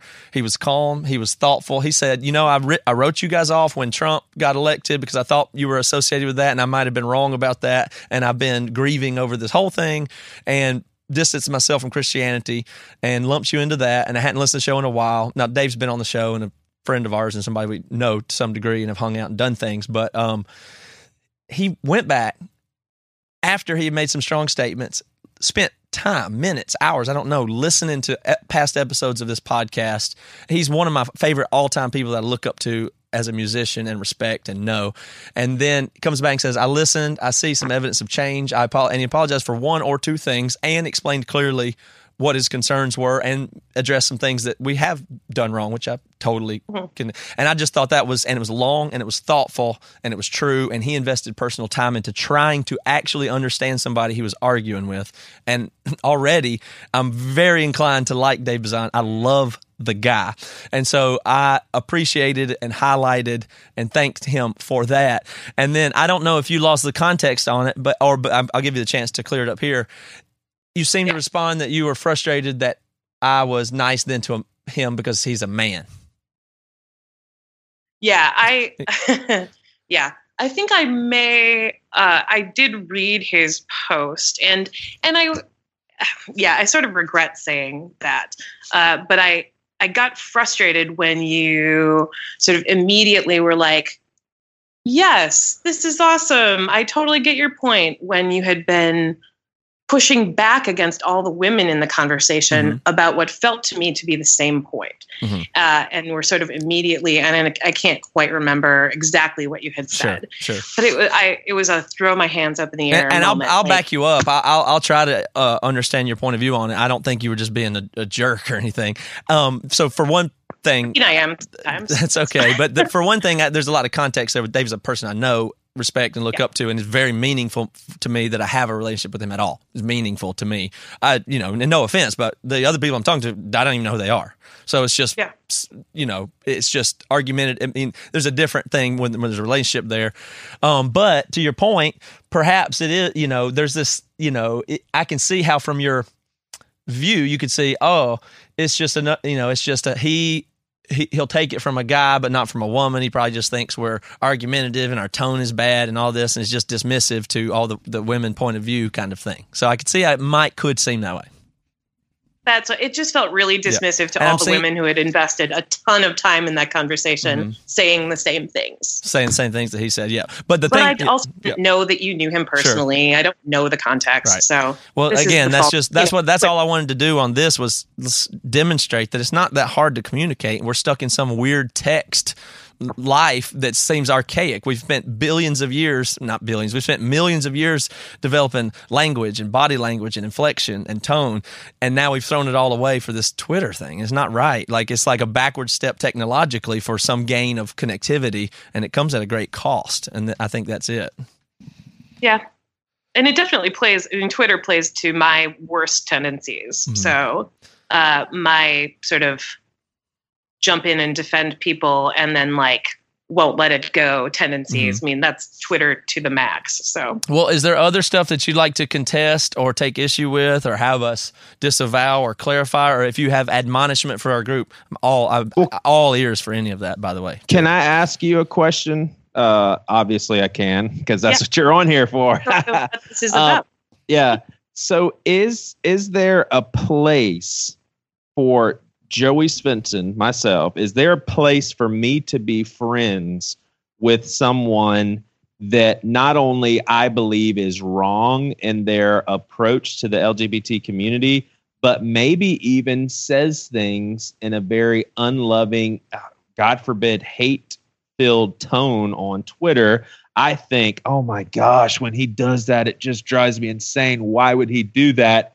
And yet, that's my friend. I love him unconditionally, and I'm not going to stop being his friend. I'm not going to publicly tell people, yep, he's not my friend anymore because of what he said. Am I obligated in like your mind? Am I obligated to say, nope, I'm done with that guy. I can't be associated with him? Oh, I don't think so. I have I have a bunch of friends who, don't believe the same things that I do, who don't believe that, who are not affirming, who don't believe that I should be a pastor. And still friends with them. But I do think that if you're also trying to be an ally to LGBTQ people, that it takes in public forums like Twitter, social media, it takes some willingness to not put aside that friendship, but but be very clear, we do not agree about this. And dude, I think you're off. I think you're off on this. It takes some willingness to step in and oppose your friend in order to show people who are on the other side that you actually stand with them. So, and that's super uncomfortable, but that's just social pressure. That's another thing that's lost in the text internet medium is, in real life, if you're embarrassed by something somebody's doing, it kind of would be a lot more obvious. You have to, what I mean? I have to send a text transmission to demonstrate disapproval instead of put my head down, which I would do if at the table, if somebody said something that I thought was goofy, It would be understood. And so that's lacking here for sure. But is there stuff, any other stuff surely by this point you see this is hopefully safe and everything, but if there's stuff you'd like to say to our audience or the real agitators that you feel may be in our group, I'd love for you to be able to communicate any idea to them. Yeah. I mean, in terms of the agitators, I don't really have much to say that I haven't already shouted at them over Twitter. But I mean, I think for you two, you seem to be, you're trying to be affirming allies in this whole thing. And I would just encourage you to, in conversations like the one that happened on Twitter or like this one, to shift your listening so that you're listening first to the voices that you want to lift up. And there was a lot of stuff going on in that conversation, not just with you, but with a lot of the sort of men involved in the conversation that had to do with them just assuming that their perspective was normative, and that everything was an equal exchange of ideas. And that is just not true. That's just not the way that power dynamics work. And people who have been marginalized and oppressed by the church are not thinking of things the same way that you are. So if you really want to lift up those voices and make them part of your conversation, you have to do some work to lift them up. That makes sense. Now, do you think that giving other people the Bad Christian platform as a guest is equated to lifting up their voices? Because I'll be honest, and this may really highlight our assholeness, but there's definitely been times where I think in the back part of our minds, we're getting a guest on to actually highlight problems to where we want them to speak clearly, speak passionately, so people can see, like, with all clarity why things are so messed up. It's because so many people think like this person. Like, sometimes we want to give people the floor to highlight the problem, and I think that's helpful. That's not us being advocates of their opinions. Right. I mean, I think that in terms of a podcast, if you're clear that you bring people on that have a variety of points of view, that you do not necessarily endorse the points of view of everyone that you bring on the podcast, I think that's fine. I think a conference is a different kind of animal. That makes sense. You know what confused me about the conference thing is there's 200 seats at the conference, and there are tens of thousands of people listening right now. So to me, the conference is nothing. As far as like... It's just a few people in a room hearing ideas in an even better than normal way, but very small. Like less people hear everything that happens at the conference than are hearing your voice right now. So there's a little bit of a scale thing that throws me off when I think about it too. But do you think, like, for instance, Preston, I mean, you know, do you think people should or would boycott our conference or protest it, or he should be disinvited? Or do you think what the thing that we're doing, it makes sense for us? I mean, I'm not familiar enough with your regular audience to know very well what their values are and what they're coming to your conference for. It seems like they're not people who are going to boycott your conference, but I wouldn't come knowing he was on the agenda. The fact that you had invited him to that conference would tell me that that wasn't a space that I wanted to be in. Okay. Do you think he... does hate speech? No, I think that he takes a very soft approach, like the best possible non-affirming approach, but it's still non-affirming. And I have a lot of experience with people who are sort of softly non-affirming who end up doing a lot of damage because they're like, I'm going to be so nice to you and I'm going to communicate to you that you belong, but where the rubber meets the road, then we're done. And that's kind of, it tends to be manipulative, and I don't like it. Okay. So. I totally respect and largely share that same view, but you know, again, it just winds up getting all the way down to, I think the only place we disagree with, I am comfortable being in the room with him. I am comfortable allowing more people to hear his point of view. But, you know, I get it. But I think that's reasonable. And like I said, like I've got friends who are not affirming. I'm in the same room with them. I feel totally safe having conversations with them because we have a relationship. Right.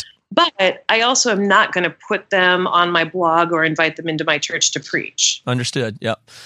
Joey, what else? You have anything else? And Stacey, do you have anything else you'd like to discuss or ask or anything else? I'm good. I don't think so. Okay. I mean, I guess what I want to say will probably come across somewhat cheesy, but I just feel like when we have guests on here like Stacey, I mean, I want to say emphatically that we are trying desperately to not only do the right thing, but also be true to who we are, not be hypocritical, not put us out there like we're different than what we are. Like Matt just admitted a second ago that, you know, rewind a little bit and he is not affirming at all. So we have changed a lot, but we do need Stacey's help. We do need other people's help. And I think that we're okay with saying, yes, we are going to say things not right and we need to be corrected. But the very last thing we want is, you know, for a conference that we're having to make people feel like, you know, we've got our own little clique that of people that we're listening to. And at the same time, totally get the fact that you're like, well, yeah, but I'm Stacey. I don't want to be there if Preston's going to be there.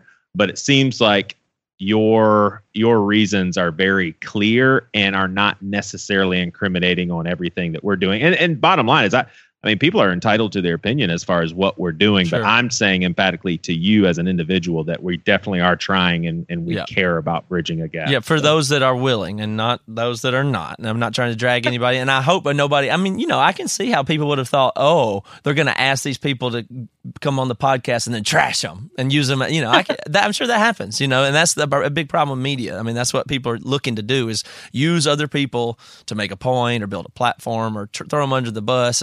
Why don't you go on my show and debate you and you trash them, you know, or something. Yeah. But, you know, I don't expect everybody to believe that's not what we're going to do. But hopefully now that's a little bit, hopefully people through this can feel a little bit safer about that in general. I would like to build that. I would like for I would like for people to say about our community good things and not bad things. And I'll do what I can to further that, but I can't take responsibility for everybody that listens to my voice and what they say and do. And but I take that into consideration that stuff that I say and do does affect what they say and do afterwards. So thank you for being willing to engage this way and feel comfortable enough to share it with us. You're welcome. Thanks for the invitation, and I wish we hadn't had to have a Twitter war first, but we need to have an actual conversation. That's okay. That's okay. I love highlighting both sides of that, so thank you, Stacey, very much. And I don't know if you platform or blog or do anything like that, but certainly we'd want people to hear your voice and other things that you say and do. Do you have – I'll go one further. Go ahead and tell us where people can find you and name some other people they've never heard of that they should. Oh, you can find me. My blog is at StacyMidge.com. I've got a website. And who else should you listen to? Who else should you listen to that these people hadn't heard of? I mean, let's amplify some other voices. They're not ours. They don't have to go through us. So right. I mean, I listen to, I pay a lot of attention to Broderick Greer and Eliel Cruz. Trying to think of some other people that I listen to on these sorts of issues, but my mind has gone blank. No, that's okay. Have you listened to that dynamic pastor? I think his name is Pastor Greg Locke. He's got some really interesting things to say. Do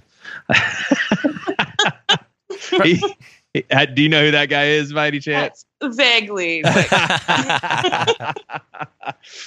that was definitely a joke. Maybe even taking things too damn far. Yeah. So, yeah, it's been really awesome, Stacey. Yeah, I'm looking at StacyMidge.com. Y'all should check it out. Definitely.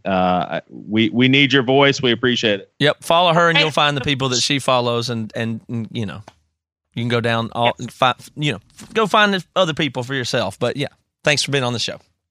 All right. Thank you. All right, Joey. Well, now the only thing left to discuss here, which is the giant elephant in the room, or I should say magnificently large elephant not in the room.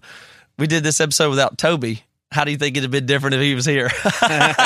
Well, I was definitely thinking how I would almost go so far as to say we need to do our interviews with just two people. It had nothing to do, like this interview went so well and had nothing to do with Matt and Joey much as it had to do with two people instead of three. Like there's just something to a third person being there where you know that third person wants to say something, but it just went so much more smooth. But if Toby is inevitably going to listen to this later today, and then I can't imagine Thursday, he's got to come in roaring with all these opinions. I can't wait. Oh, yeah. I'm just going to give him the floor on Thursday and let him go. Yeah. Oh, yeah. It'll be interesting. Because, for sure. In situations like this, it's there's a Joey on my left shoulder and a Toby on my right shoulder. Yeah. I want to give our listeners a perspective that we wouldn't necessarily always give you. But I mean, here's a part of where this conversation is coming from. So when we decided to do this Bad Christian Con, we started circling through who would be great people to invite. And pretty much, no offense to everybody, but I think three of the top names that came to mind first was Science Mike, Pete Enns, and Rachel Held Evans. So it was those three people because we like what they have to say. We think it's helpful. We think they're talented. We think that it would probably be something that would be helpful to us to be linked with these persons. So specifically Rachel Held Evans, it didn't work out. That's fine. Schedules, logistics, money, all that sort of thing. But here's what I found so ironic was we went after Rachel Held Evans because we think she's an awesome person, had nothing to do with her gender.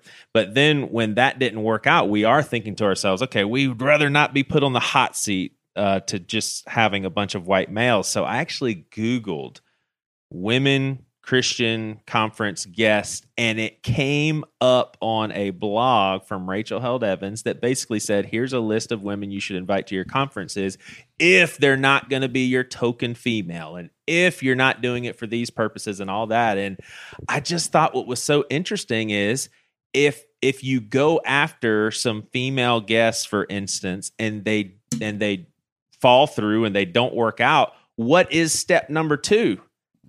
Like, because for us, just going down the list, we're going to run into some more white males unless we go after a token female, right? Well, I mean, isn't that our own? Like, Rachel Held Evans was in our top three choices. Mm-hmm. She couldn't do it. So that makes us, have to pursue other females that wasn't our top three choices? If you try to get into that discussion, it will, I mean, it's not a freeze frame snapshot that anybody would say there. It's the sustained, continued efforts to amplify their voices and listen and learn. You know, it's something more like that. There is no quick fix to it, is probably what anybody would say. But it is funny because it's like this obvious, like the pitfalls are very obvious. Like, oh, you have a conference? I bet it's all cis white men or something. And then there it is. Right. And it's just the easiest thing to latch onto criticize if your bag is to criticize.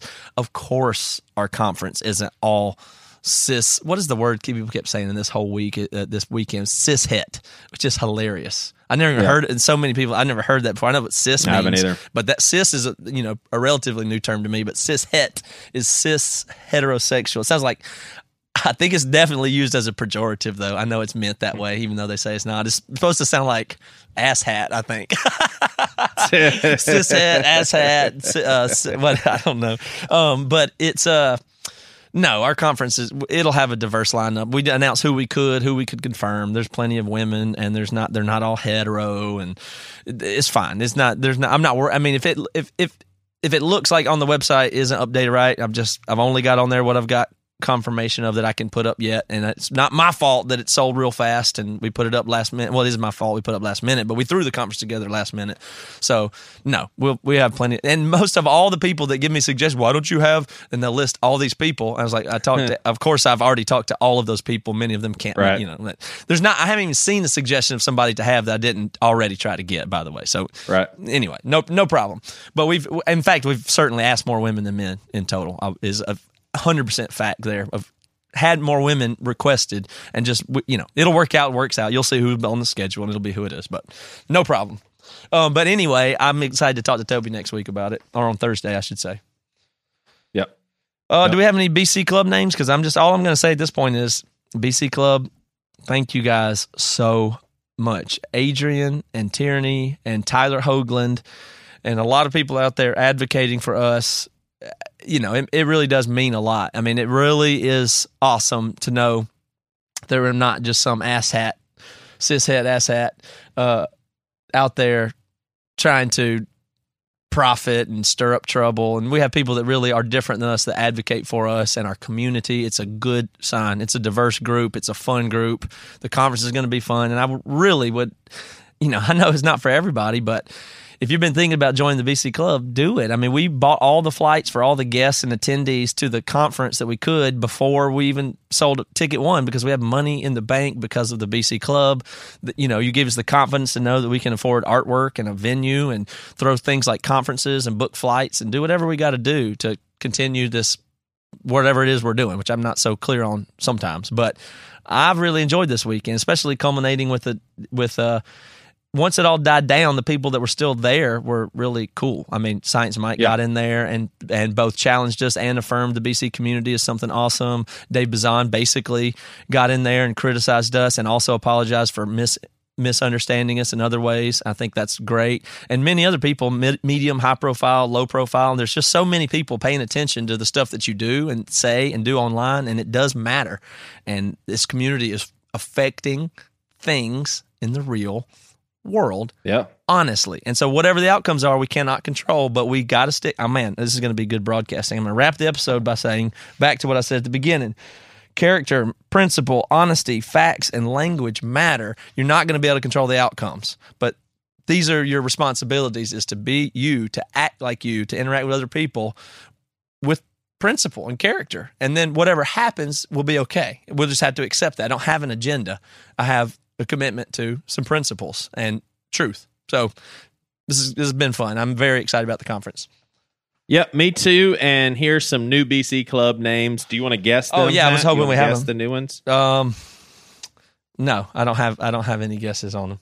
Okay. All right. Well, we have Alexander Jones, Dean Atkinson, Martin D. Arabi, Edward James Berger, and that's with a U too, not a B-E-R-G-E-R. Oh, nice. The real burger. So it's like the real burger. That makes me hungry every time I hear your last name. Too. Steve Belargian. I'm going to go with that. Belargian. Ryan M. Davis, Joey McGinn, Zach Zinn, Robin Biggerstaff, and Heath William Dills. Thank you guys for joining. Thanks, Heath.